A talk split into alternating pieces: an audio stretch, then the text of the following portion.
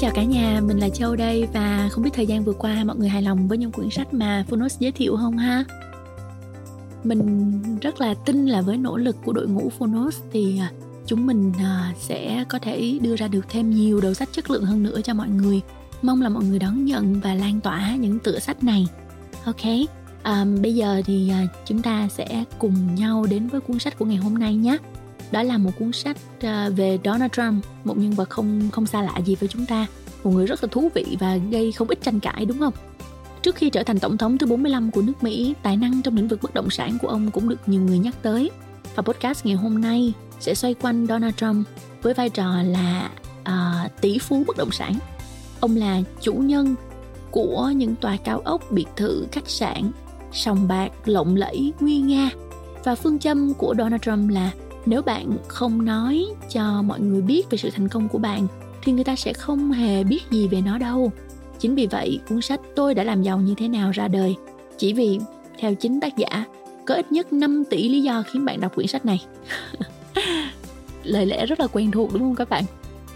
Nếu như ai mà, gọi là, yêu thích cái sự lập dị cũng như là cái sự quyết đoán của Donald Trump, thì các bạn à, chắc chắn sẽ yêu thích cuốn sách này. Châu hy vọng những uh, câu chuyện, sự khôn ngoan và kinh nghiệm được chắc lọc trong suốt 30 năm của Donald Trump sẽ cho bạn những lời khuyên sâu sắc. Chúng ta cùng đến với chương 1 nhé. Để nghe tiếp thì các bạn có thể lên ứng dụng Phonos. Cảm ơn các bạn.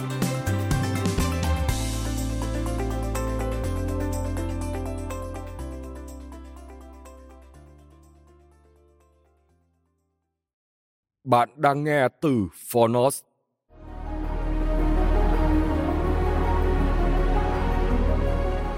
Tôi đã làm giàu như thế. Kinh nghiệm của một tỷ phú.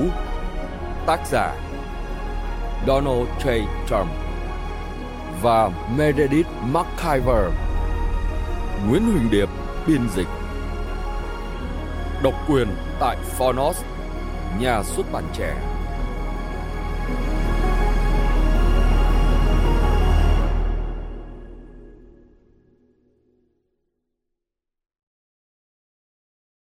Có ít nhất 5 tỷ lý do khiến bạn phải đọc quyển sách này.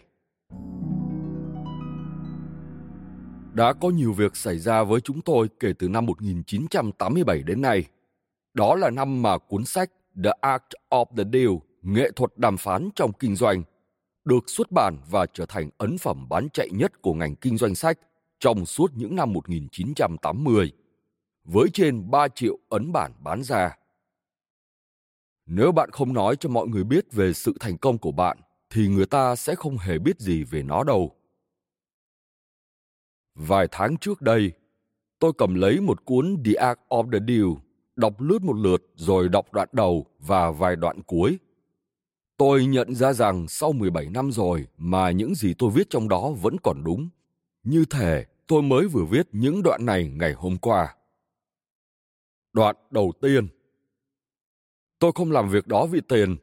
Tiền tôi có nhiều rồi, nhiều hơn mức cần thiết. Tôi làm chỉ vì đó là một chuyện phải làm thôi. Các cuộc thương lượng làm ăn là một dạng nghệ thuật của tôi. Những người khác vẽ lên khung vải những bức tranh tuyệt vời hoặc viết nên những vần thơ tuyệt tác. Còn tôi thì thích thực hiện những cuộc thương lượng làm ăn, đặc biệt những cuộc thương lượng làm ăn lớn. Đó là điều thích thú lớn với tôi. Đoạn cuối Đừng hiểu lầm tôi, tôi vẫn luôn hoạch định các cuộc thương lượng, những cuộc thương lượng lớn không phút giây nào ngừng nghỉ. Hiện tại, tôi vẫn thực hiện các cuộc thương lượng suốt 24 giờ trong ngày và vẫn không phải vì tiền. Tôi cũng không nghĩ là bạn nên làm chuyện này vì tiền. Tiền bạc tự nó không phải là cứu cánh, nhưng đôi khi nó là một phương tiện hiệu quả giúp chúng ta thực hiện ước mơ. Cho nên nếu bạn có hoài vọng to tát át hẳn, bạn phải tìm cách làm ra tiền Chính vì vậy mà cuốn sách này là dành cho bạn. Tôi đã làm giàu như thế. Tôi quyết định đặt cho cuốn sách của mình cái tựa như vậy, vì bất cứ người nào gặp tôi cũng đều hỏi tôi về chuyện ấy. Gặp một anh thợ làm bánh thì bạn hỏi anh ta làm ra chiếc bánh mì như thế nào, còn khi gặp một tỷ phú thì bạn cũng hỏi ông ấy làm ra tiền như thế nào. Quả là có vô số sách dạy làm giàu do các nhà triệu phú viết ra còn các tác giả tỷ phú thì khó kiếm hơn. các tác giả tỷ phú có những sở thích trong các lĩnh vực bất động sản, cờ bạc, thể thao và giải trí còn khó kiếm hơn nữa. Còn các tác giả tỷ phú sở hữu các tòa nhà chọc trời ở khu Manhattan và hàng loạt đài truyền hình ăn khách thì quả là hiếm có. Tôi tin chắc rằng tôi là con người duy nhất ấy. Tuy Oprah cũng có thể cạnh tranh với tôi nếu cô ấy chịu viết sách và nhảy vào hoạt động trong lĩnh vực bất động sản. Chú thích Oprah Winfrey sinh năm 1954, diễn viên điện ảnh và là người thực hiện chương trình truyền hình The Oprah Winfrey Show, tương tự như chương trình Người đương thời của đài truyền hình Việt Nam, rất nổi tiếng trên truyền hình Mỹ. Vắn tắt, nhanh gọn và trực tiếp. Những trang sau đây sẽ đi thẳng vào vấn đề và sẽ rất cô động Nhưng đừng vì sự ngắn gọn của những trang này mà bạn không thưởng thức được sự sâu sắc của những lời khuyên dành cho bạn. Những câu chuyện và những lời khôn ngoan này được chắt lọc từ ngót 30 năm của một người luôn đứng đầu của sự thành công. Sau khi làm ra một tỷ đô la đầu tiên, bạn đừng quên viết thư cảm ơn tôi đấy nha. Donald J. Trump Phần 1 Trường Kinh doanh và Quản trị của Donald J. Trump.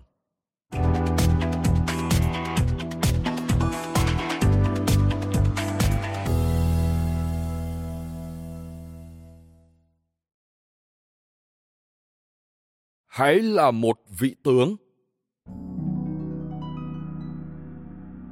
Tôi là chủ tịch hội đồng quản trị kiêm tổng giám đốc của tổ chức the trump organization tôi muốn nói rõ như thế vì nó có một ý nghĩa rất lớn đối với tôi vào thời điểm này tổ chức của tôi có khoảng 20.000 thành viên.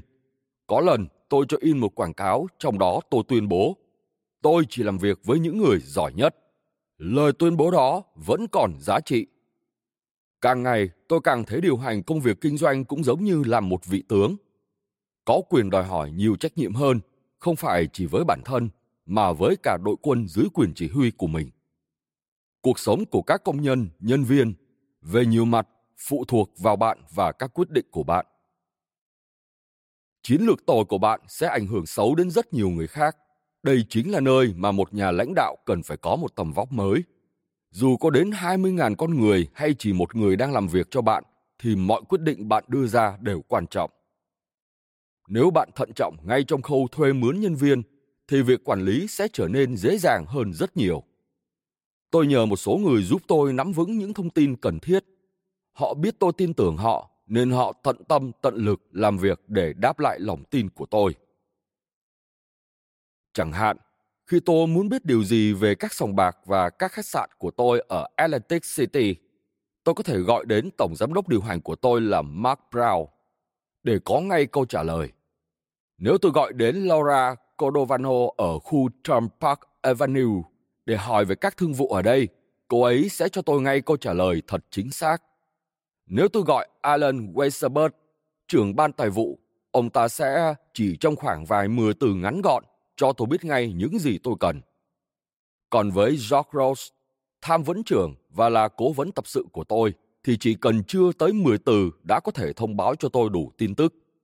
Hãy tìm những người thích hợp với phong cách làm việc của mình, về sau bạn sẽ đỡ gặp phải trục trặc.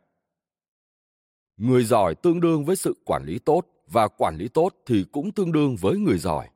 Hoặc là họ phải cùng hợp tác với nhau, hoặc họ không hợp tác với nhau lâu Tôi đã từng thấy những công trình rất tốt mà lại giao vào tay những con người tầm thường xoay sở.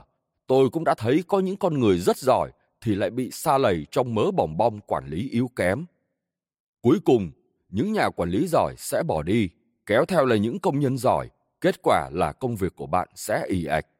Vì số người còn lại với bạn chỉ bình thường thôi, nên tiết kiệm thời gian bằng cách tìm người thật giỏi. Điều này đôi khi có nghĩa là chọn thái độ hơn là kinh nghiệm và sự tin cẩn.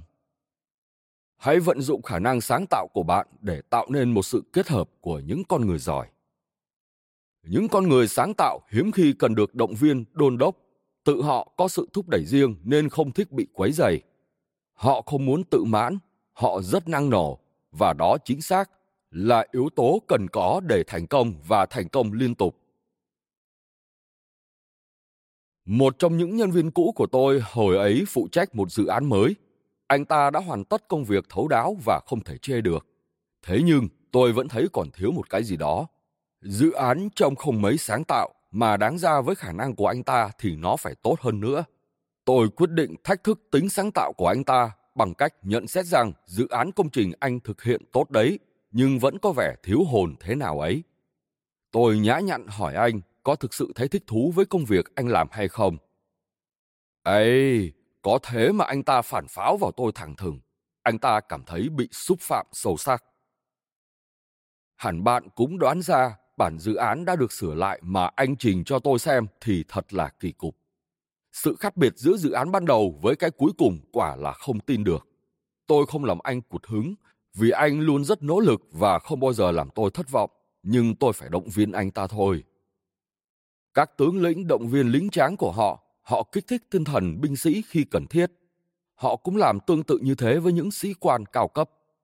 Tất cả chúng ta thỉnh thoảng cũng cần được lên dây cót tinh thần. Hãy biết làm cách lãnh đạo của mình phù hợp theo các cá nhân mà bạn đang quản lý. Trong khi chú ý vào các chi tiết hàng ngày, bạn phải nắm vững cái toàn thể. Điều này có thể giống như một hành động giữ thăng bằng, nhưng nó rất cần để điều hành thành công một công ty. Tập trung chú ý. Vào những năm 1980, tôi đang thành công rực rỡ sau khi học được những điều căn bản về phát triển địa ốc từ cha tôi là Fred, một nhà xây dựng ở Queens và Brooklyn. Tôi trở thành tay chơi chính ở Manhattan, xây dựng tòa nhà chọc trời Trump Tower, khách sạn Grand Hyatt Hotel và nhiều bất động sản hàng đầu nữa. Tôi có một du thuyền, một máy bay riêng và một cuốn sách bán chạy nhất. Một tờ tạp chí đã chạy tít. Bất cứ thứ gì ông ta chạm tay đến đều biến thành vàng. Và tôi tin điều đó. Tôi chưa bao giờ nếm mùi thất bại. Tôi lên như diều gặp gió, ngay cả khi thị trường bất động sản đang xuống. Tôi vẫn hốt được bộn bạc. Tôi bắt đầu có suy nghĩ là công việc làm ăn kinh doanh dễ ợt. Vào cuối thập niên 80, tôi mất tập trung. Tôi mang nợ từ tỷ đô la này đến hàng tỷ đô la khác. Nói chính xác là 9,2 tỷ, 9 tỷ 200 triệu đô la. Tôi đã kể câu chuyện này nhiều lần, nhưng cũng đáng kể đi kể lại. Trong thời kỳ sụp đổ đó, tôi có lần đi qua mặt một người hành khất trên đường phố và nhận thấy ông thậm chí xứng đáng có 9,2 tỷ đô la hơn tôi. Một số bạn bè của tôi phá sản và mất tâm luôn, không còn ai nhắc nhở gì đến họ nữa. Các phương tiện truyền thông bèn súm vào làm gỏi tôi. Các tờ báo và tạp chí hàng đầu như Forbes, Business Week, Fortune, The Wall Street Journal, The New York Times tất cả đều tung ra những bài báo rất nặng ký về cơn khủng hoảng của tôi và còn có khối kẻ vui ra mặt. Tôi không bao giờ quên cái giờ phút thê thảm nhất.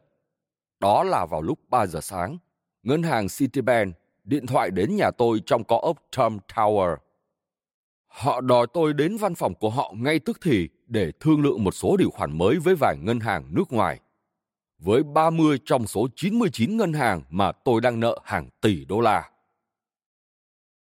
nói với các ông chủ ngân hàng rằng mình không còn khả năng trả lãi là điều hết sức khó khăn. Họ đâu có thích thú nghe những lời đó. Một trợ lý trong ngân hàng Citibank đề nghị tôi cách tốt nhất để giải quyết tình trạng khó khăn này là đích thân tôi nên đến ngân hàng ngay. Đó chính xác là điều họ mong muốn ở tôi vào lúc 3 giờ sáng một đêm tháng riêng rét bút này. Giờ đó không có taxi, tôi phải đi bộ qua 15 con phố để tới ngân hàng. Đến nơi, thì người tôi ướt như chuột lụt. Đó là giờ phút tệ hại nhất trong cuộc đời tôi. 30 ông chủ ngân hàng đang ngồi quanh một cái bàn lớn. Tôi điện thoại cho một ông chủ người Nhật, rồi đến một ông chủ người Áo. Còn người thứ ba sau đó là ai thì tôi không nhớ. Trong cuốn sách The Art of the Deal, tôi cảnh báo độc giả đừng bao giờ đem cá nhân mình ra để bảo lãnh một điều gì cả Ấy thế trong lúc đó tôi không theo lời khuyên của chính mình. Trong số 9,2 tỷ đô la tiền nợ, tôi lấy tư cách cá nhân để bảo lãnh 1 tỷ đô la. Tôi thật là một gã điên rồ, nhưng lại là một gã điên rồ may mắn. và tôi dàn xếp được với vài ông chủ có hiểu biết tìm ra một cách thương lượng êm đẹp đôi bên. Sau khi làm vua trong thập niên 80, tôi chết hụt vào đầu thập niên 90 và đến giữa thập niên 90 tôi phát triển trở lại. Nhưng tôi đã học được một bài học. Ngày nay, tôi cũng làm việc tích cực như khi còn là một doanh nhân trẻ trong thập niên 70. Đừng phạm phải sai lầm như tôi. Hãy luôn luôn tập trung. Duy trì đà hoạt động của mình. William Levitt, nhà xây dựng bậc thầy của Levittown, đã dạy tôi ý nghĩa thực sự của đà hoạt động trong kinh doanh. Ông là vua xây dựng vào những năm 1950. Ông không bỏ qua một chi tiết nào cả. Ông từng tự mình thu lượm từng cây đinh rơi vãi, từng mảnh gỗ thừa tại hiện trường xây dựng để chắc chắn tất cả vật liệu có được đều sử dụng một cách thích đáng. Năm 1956, ông bán công ty của mình cho ITT với giá 100 triệu đô la, tương đương với khoảng vài tỷ bây giờ. Thế rồi, ông phạm phải một số sai lầm kinh khủng. Ông về hưu, ông cưới một người vợ không hợp. Ông sang miền Nam nước Pháp sống trên chiếc du thuyền với người vợ mới trên sông Riviera. Một ngày nọ, ITT gọi ông. Các tay điều hành trong tập đoàn này không có khả năng về xây dựng nhà cửa. Họ mua những vùng đất rất rộng mà không biết cách kiếm lợi nhuận. Cho nên họ đành phải bán chúng lại cho Lewis và ông cho rằng mình đã trúng to. Ông quay lại với công việc làm ăn để rồi sau đó đi đến chỗ phá sản. Tôi gặp William Lewis trong một buổi chiêu đái vào năm 1994, hai tuần trước khi ông qua đời. Ông đứng một mình ở một góc, trông thảm não. Tôi không quen biết ông nhiều, nhưng tôi đến với ông, hy vọng học hỏi được chút khôn ngoan từ một bậc thầy. Tôi lên tiếng. Chào ông Lewis, ông khỏe không? Ông đáp. Chẳng ra sao cả, Donald à. Chẳng ra làm sao cả. Thế rồi ông nói những lời này mà tôi không thể nào quên.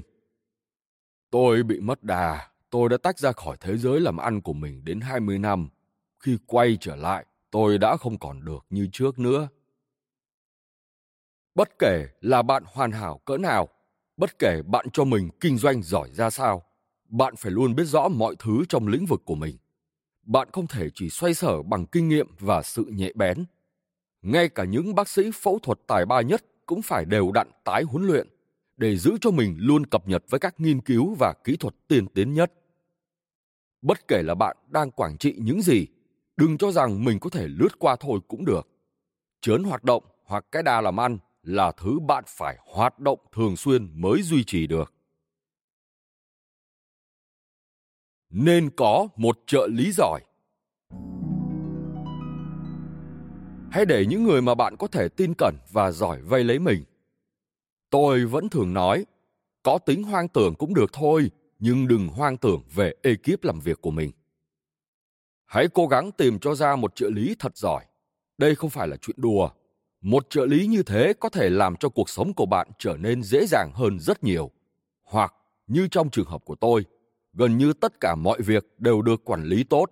Norma Folder đã cộng tác với tôi 23 năm qua. Nếu bạn muốn biết tôi tài hoa cỡ nào thì cứ việc hỏi cô ấy. Phụ giúp tôi giải quyết việc văn phòng, xử lý hàng trăm cuộc gọi mỗi tuần không dễ chút nào. Cô vừa cứng cỏi, vừa thông minh, hoạt bát, lại vừa dịu dàng. Cô cũng không tỏ ra mỏi mệt chút nào. Điện thoại của tôi luôn bận đến nỗi tôi phải nhờ đến hai trợ lý giải quyết và họ không bao giờ rảnh tay. Chỉ riêng các trợ lý này mỗi tuần giải quyết trung bình hơn 1.250 cuộc gọi. Không những họ làm việc hiệu quả và nhanh chóng, họ còn là những phụ nữ đẹp và duyên dáng nữa. Bạn không cần phải đẹp mới làm việc cho tôi được, chỉ cần bạn giỏi trong công việc.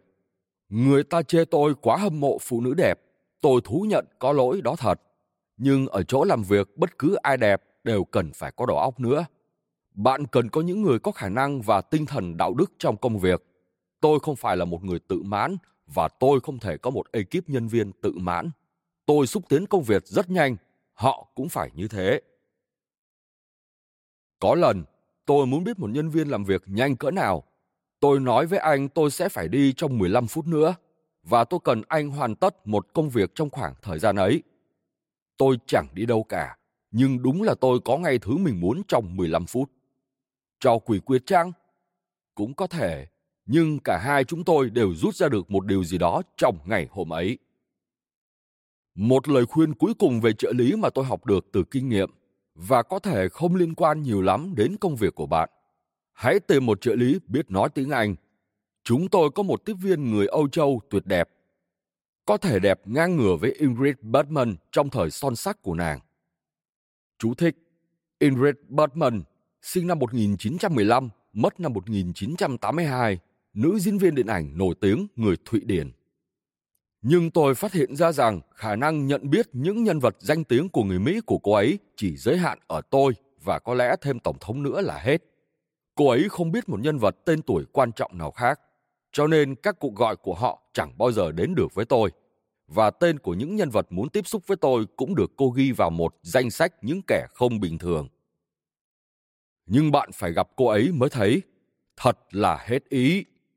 Bây giờ thì cô đã có được công việc khác khá hơn rồi, nhưng chúng tôi không bao giờ quên cô, kể cả những ai đã từng gọi điện thoại đến hoặc chỉ mới toàn gọi thôi cũng vậy. Hãy nhớ rằng tiền bạc bắt đầu từ đây. Hãy đặt ra một tiêu chuẩn. Đừng chờ đợi nhân viên của bạn làm việc cần mẫn hơn bạn. Về phần tôi thì tôi không lo gì về chuyện đó, vì tôi làm việc 7 ngày một tuần và tôi yêu quý mọi phút giây. Nhưng cũng phải nhận thấy rằng công ty của bạn đôi khi có chức năng giống như một gia đình nối dài với những hoạt động bất thường. Nó chỉ tự nhiên ở chỗ người ta có nhiều giờ thức với đồng sự hơn là khi họ ở nhà. Một vị khách đến thăm văn phòng làm việc của chúng tôi cho rằng những gì đang diễn ra ở chỗ chúng tôi làm ông liên tưởng tới một gia đình đang cãi nhau. Tôi phải công nhận rằng đôi khi mức độ công việc có tăng cao và nhận xét của vị khách đó cũng không phải quá đáng. Nhưng nếu bạn muốn ngày nào công việc cũng an nhàn, êm ả thì chỉ có việc chuyển qua địa trung hải mà ở thôi. Tức là, theo ý tác giả, muốn an nhàn thì chỉ có cách đi nghỉ mát thôi. Những người chiến thắng nhìn các khó khăn chỉ như một cách khác để tự khẳng định bản thân mình. Các khó khăn không bao giờ là trở ngại đối với họ cả, và nếu bạn không gặp bất cứ một vấn đề khó khăn nào thì thôi đừng điều hành công việc kinh doanh nữa. Hãy xem công ty của bạn như một cơ quan hữu cơ có thở, có sống, bởi vì thực ra nó là như thế. Những con số bạn đọc thấy trên các bảng cân đối tài chính sẽ phản ánh sức khỏe của cơ thể hữu cơ đó. Hãy đề phòng và gạt bỏ các tế bào xấu để cho các tế bào tốt được sinh sôi. Trưởng thành là biểu hiện của sự sống, cho nên hãy làm cho tổ chức của bạn luôn luôn phát triển. Điều thiết yếu là cần có sự đam mê đối với những gì mình làm. Nếu bạn không thích thú với những gì mình làm thì làm sao bạn mong người khác thích thú với nó được? Nếu nhân viên của bạn cảm nhận được năng lực của bạn năng lực đó sẽ tác động đến họ khá lớn đừng dọa dẫm người khác nếu bạn dọa dẫm bạn sẽ không bao giờ nhận được những câu trả lời thẳng thắn từ bất cứ ai và như thế bạn làm cho mục đích của mình bị thất bại tôi luôn mở rộng cửa và mọi người ai cũng biết tôi là người gần gũi, dễ tiếp xúc. Chúng tôi không có những cuộc tán ngẫu tào lao, nhưng những gì cần thực hiện sẽ được thực hiện thật nhanh chóng. Hãy nhớ rằng tổ chức của bạn là của bạn, chuyện đó quá đơn giản. Nói cho đúng ra, đó là chuyện của bạn. Mọi sách lược đều tùy thuộc vào bạn, mà các kết quả cũng thế. Harry Truman có câu nói nổi tiếng được ông cho khắc lên chiếc bàn làm việc của mình trong phòng bổ dục ở Nhà Trắng. Tiền bạc ngừng lại ở đây. Tôi cũng có một câu tương tự cho mình và tôi cũng cho khắc trên chiếc bàn làm việc của tôi. Đó là tiền bạc bắt đầu từ đây. Chú thích Harry Truman, sinh năm 1884, mất năm 1972, Tổng thống thứ 33 của Mỹ năm 1945 đến năm 1953. Đừng nói mập mờ. Nếu bạn nói năng mập mờ thì đó là một biểu hiện bạn không chắc chắn gì về mình và những gì mình đang làm. Đó cũng chính là điều mà các chính trị gia thường làm và tôi cho như thế là không thích đáng, nhục nhã và tự hạ thấp mình. Tôi cố gắng không làm như thế. Cũng may, về chuyện này tôi chẳng cần phải nỗ lực nhiều lắm, vì ai cũng biết tôi có tính bộc trực, mà thế là tốt. Có lần, tôi yêu cầu một ủy viên ban quản trị tóm tắt về một dự án mà chúng tôi đang xem xét. Ông kể chàng Giang Đại Hải đã đến chỗ này, đã xem chỗ nọ, đã nghiên cứu tỉ mỉ chỗ kia. Ông nói thao thao về những khó khăn, thuận lợi, cái tốt, cái xấu, cái được, cái không được. Ông nói dai dẳng hàng 10 phút. Căn cứ vào những gì ông trình bày thì có nhiều lý do nên vứt bỏ dự án ấy. Nhưng cũng có nhiều lý do khác mà ta phải nhanh chóng bắt tay vào dự án và thực hiện nó ngay. Như một trò chơi bịt mắt bắt dê hoặc vừa cởi vừa trói. Tôi hỏi ông thêm vài câu và ông nói vòng vo rồi trở lại đúng ngay chỗ bắt đầu. Ông phân thân ra cùng lúc đặt mình ở hai phía và không có vẻ muốn chọn lấy bên nào cho dứt khoát. Tay này rất có kinh nghiệm và có một bề dày kinh nghiệm làm việc, nên cuối cùng tôi yêu cầu ông chỉ cần chừng 10 từ thôi hoặc ít hơn càng tốt. Nói cho tôi biết ý kiến của ông về dự án đó. Ông nói, đổ bỏ. Còn đến tám từ chưa dùng, nhưng ông ta không cần đến chúng nữa. Hỏi mình hai câu hỏi. Một, có ai khác có thể làm công việc này giỏi hơn mình không? Đó chỉ là một cách khác để nói rằng hãy tự biết mình và biết đối thủ cạnh tranh của mình. Nếu đối thủ của bạn giỏi hơn bạn, bạn cần phô ra những phẩm chất nào đó mà họ không có. Hai, mình đang giả vờ không nhìn thấy điều gì. Tất cả chúng ta đều có thể bốc lên trong một giây phút sáng tạo hoặc theo cách gọi của các tay soạn diễn văn của cựu Tổng thống Richard Nixon là sự bay bổng của ước mơ. Trước khi để cho ước mơ đưa bạn lên mây xanh, bạn phải chắc chắn mình đã cân nhắc cặn kẽ các dữ kiện thực tế rồi. Những chuyện không đâu chỉ làm bạn bực mình thôi. Thật khó chịu khi câu nói anh, chị bị sa thải cứ như bám dính vào miệng tôi trong khoảng thời gian gần đây. Vì thực ra, dù tôi vẫn liên tục sa thải người này người khác, nhưng đó đâu phải là công việc chính của tôi. Tôi thích giữ lại bên mình những người làm việc tốt, cần mẫn và trung thành. Chừng nào họ còn thấy thích làm việc với tôi. Một bà cụ rất tuyệt vời, đã ngoài 90 tuổi. Cụ Amy Lewison đã làm việc cho cha tôi và hiện nay mỗi ngày vẫn đến làm việc tại văn phòng chúng tôi ở Brooklyn. Còn cụ bà Helen Dracott thì làm việc tại Trump Organization này từ ngày tôi mới rời đến Manhattan. Đến nay cụ vẫn còn làm, cụ đã 72 tuổi.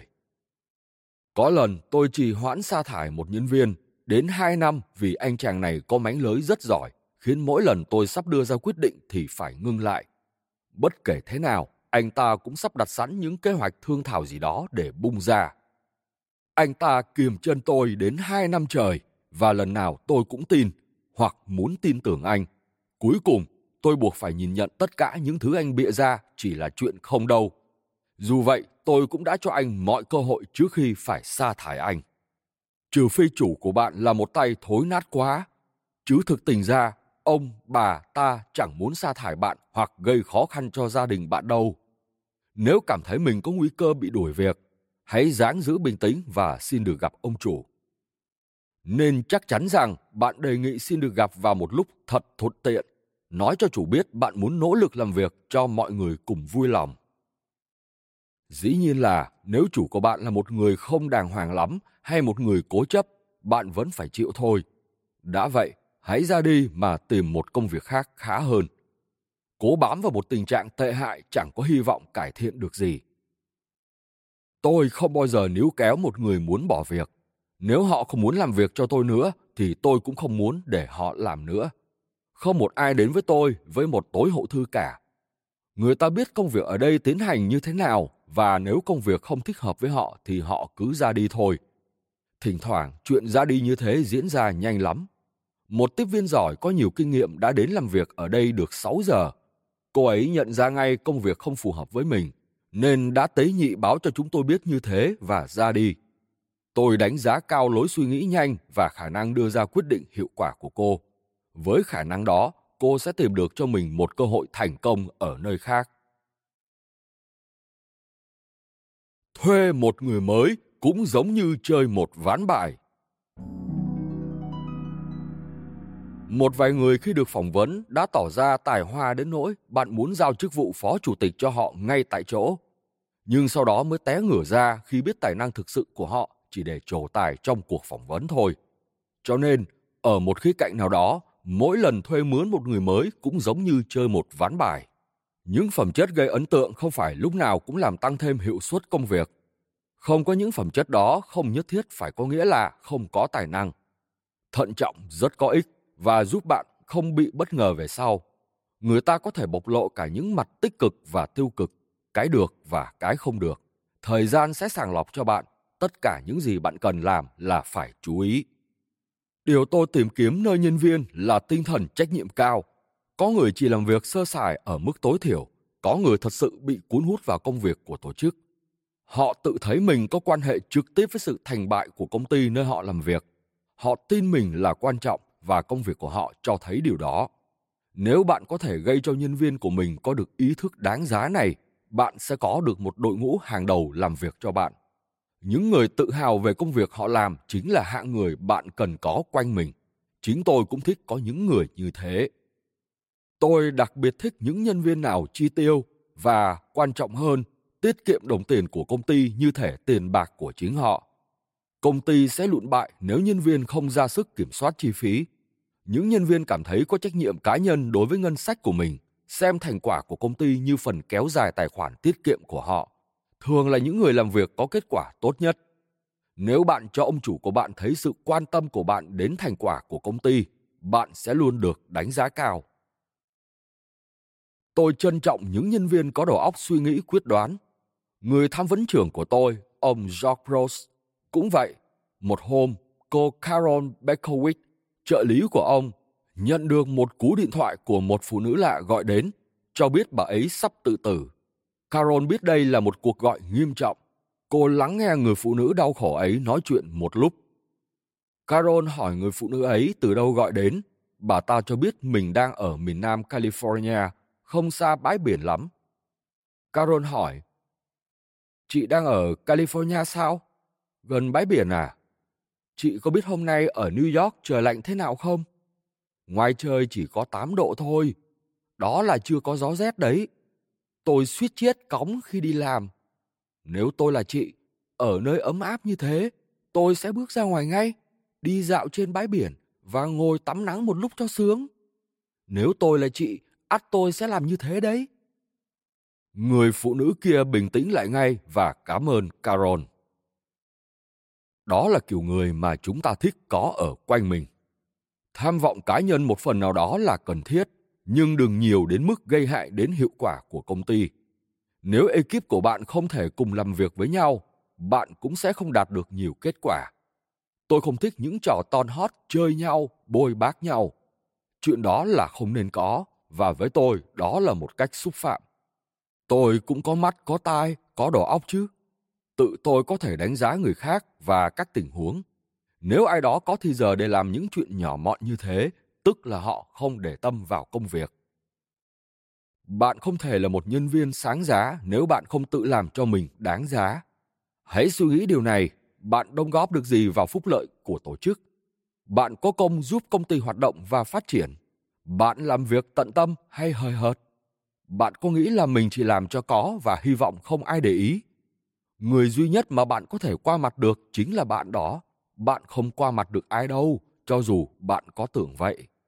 Nhiều người nói họ chỉ làm cho có vì vị trí công việc của họ chẳng có thử thách hay khen thưởng gì và cũng không có chỗ để tiến thân. Đó là một tình huống bế tắc.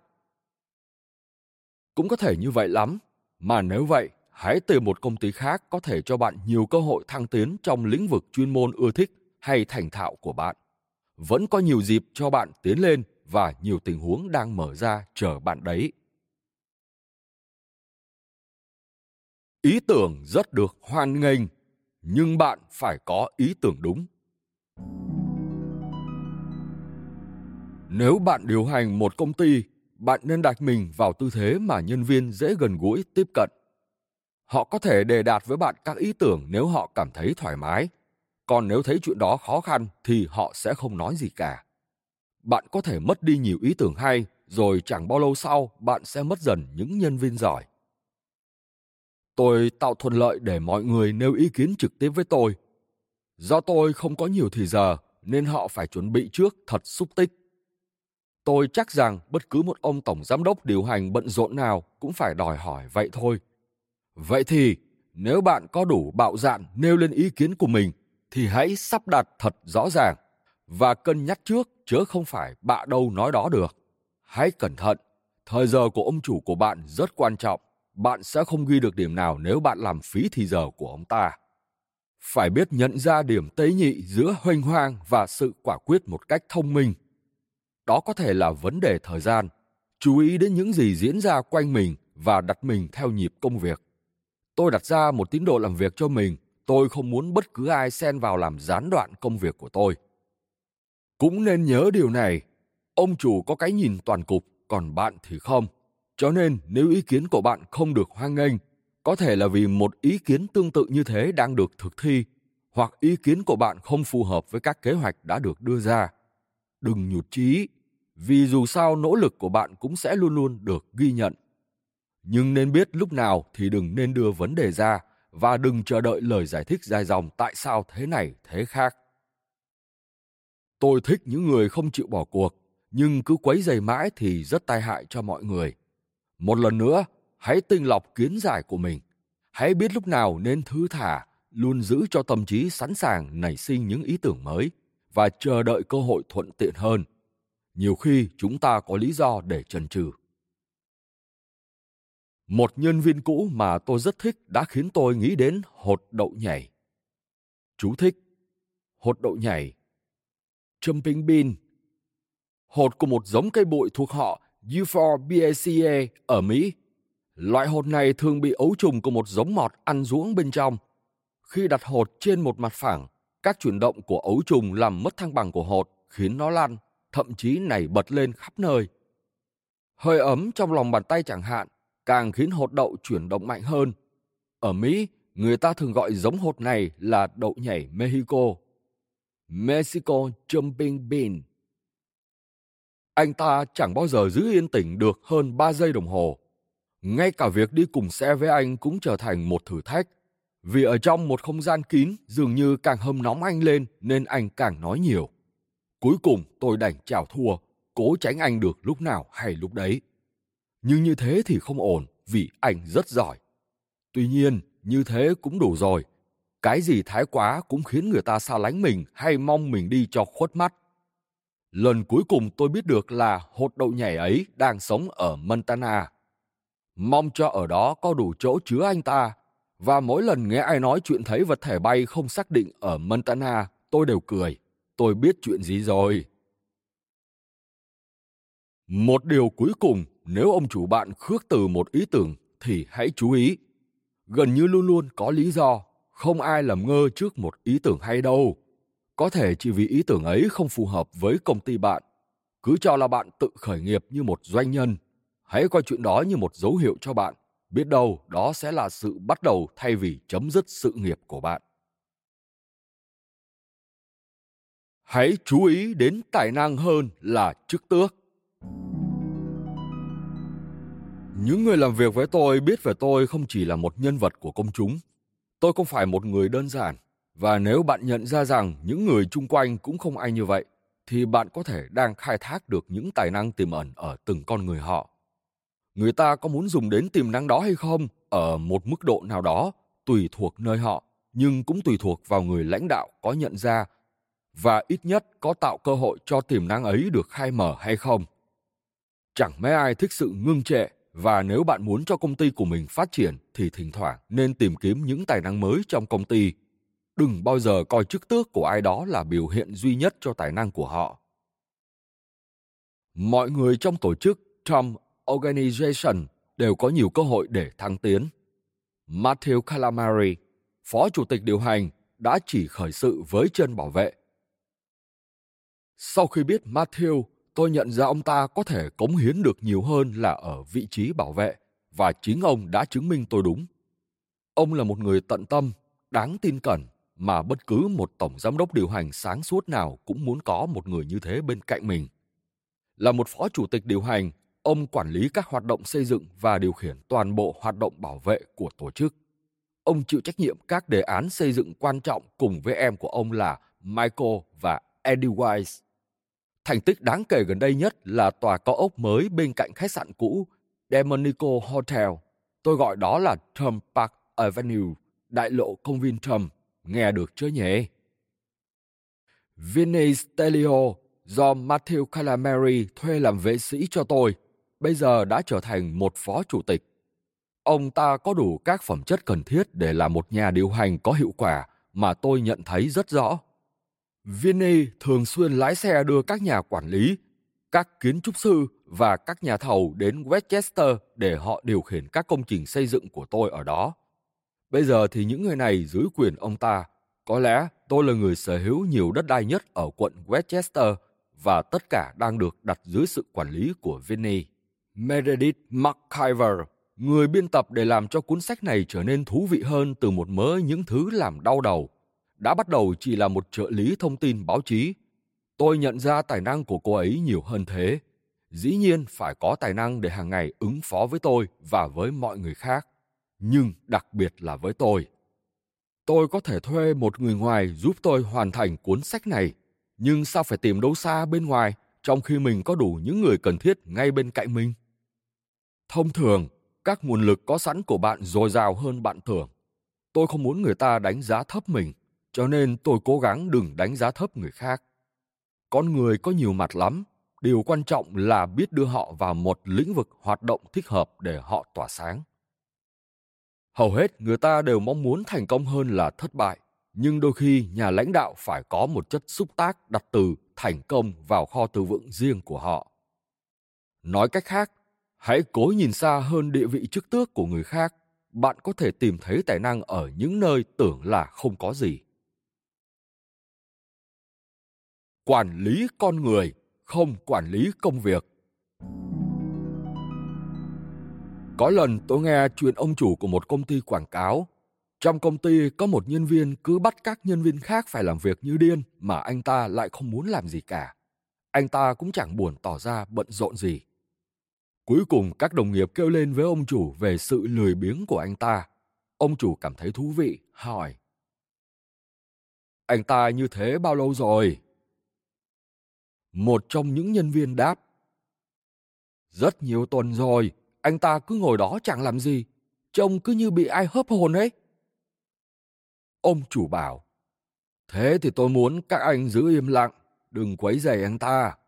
Thỉnh thoảng hỏi anh ta có cần giúp bưng cơm rót nước hoặc làm công việc vặt vãnh gì không? Không cần phải nói là những nhân viên này tỏ ra ỉu xìu và không ngớt cầu nhau. Sau đó, người chủ giải thích với họ. Các anh nghe này, lần trước anh ta đã hành động như thế và trước đó nữa, anh ta đã đưa ra ý tưởng đem về cho công ty hàng triệu đô la. Cho nên tôi bảo các anh đừng quấy dày anh ta là vì vậy. Người ta có nhiều cách để đạt được kết quả. Tôi thích thú phát hiện cách từng nhân viên trụ cột bày tỏ sự ưu việt. Nếu con người là nguồn lực của bạn thì tốt hơn, bạn nên cố gắng tìm hiểu những điểm mạnh ở họ. Chính khả năng làm được điều đó sẽ khiến cho một nhà quản lý giỏi trở thành một nhà quản lý tuyệt vời. Một số người đối phó tốt với sự sợ hãi. Bạn có bao giờ nghe đoạn trao đổi này chưa? Hỏi. Anh làm ở đây bao lâu rồi? Đáp. Từ khi họ dọa sa thải tôi. Phải điều này có tác dụng đối với một số nhân viên rất may tôi có vẻ hấp dẫn những người thích làm việc tuy vậy thoảng cũng có vài kẻ tỏ ra thụ động chậm chạp và chuyện mất mặt hay mất việc có thể là một động lực tốt cho nhiều người. Tuy nhiên, nếu bạn làm thối chí nhân viên của mình dưới bất cứ hình thức nào cũng đều gây hậu quả tai hại cho bạn. Có thể là tôi cứng rắn, song hầu hết mọi người sẽ xác nhận là tôi công bằng. Nếu bạn không cẩn trọng trong lời nói, bạn có thể làm suy sụp nhiều người. Quyền lực lãnh đạo của bạn nên được sử dụng một cách tích cực. Đôi khi cần có nhiều kiên nhẫn cũng như biết kiềm chế Tôi chỉ cười khi nghe người ta nói mình sốt ruột mong mau trở thành sếp để sai bảo bọn họ. Không phải vậy đâu. Abraham Lincoln đã có một nhận xét rất thích đáng liên quan đến chuyện quản lý con người. Hầu như ai cũng có thể chịu đựng được nghịch cảnh, nhưng nếu bạn muốn trắc nghiệm tính cách của ai đó thì cứ giao quyền lực cho người ấy. Để ngõ cửa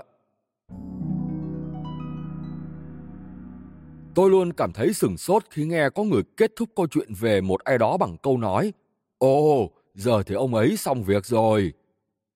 Cơ hồ như họ muốn nói, bây giờ đã đi tới đích cho nên con người ấy có thể khoanh tay tà tà được rồi. Với tôi, đến nơi có nghĩa gần như sắp bắt đầu. Tốt nghiệp đại học là một sự bắt đầu chứ không phải kết thúc. Mỗi thành công là bắt đầu của một thành công kế tiếp. Học hỏi là một sự bắt đầu mới mẻ mà hàng ngày chúng ta có thể thực hiện cho chính mình. Thái độ tỏ ra mình biết hết rồi không khác gì một cánh cửa đóng. Những người quen tôi đều biết rằng tôi luôn để ngỏ cửa văn phòng làm việc. Điều đó có tính biểu tượng về cách suy nghĩ cũng như hoạt động của tôi. Cha tôi cũng thế. Có lần cha bảo tôi, con biết không, cha càng học càng thấy mình không biết. Cha nghĩ chính điều đó khiến cho tâm hồn cha trẻ trung hơn bất cứ điều gì khác. Đó là một nhận xét không suy nghĩ trước mà cha buột miệng nói với tôi trong lúc đang đọc sách. Nhưng nhận xét đó đã ăn sâu trong trí tôi từ rất nhiều năm qua.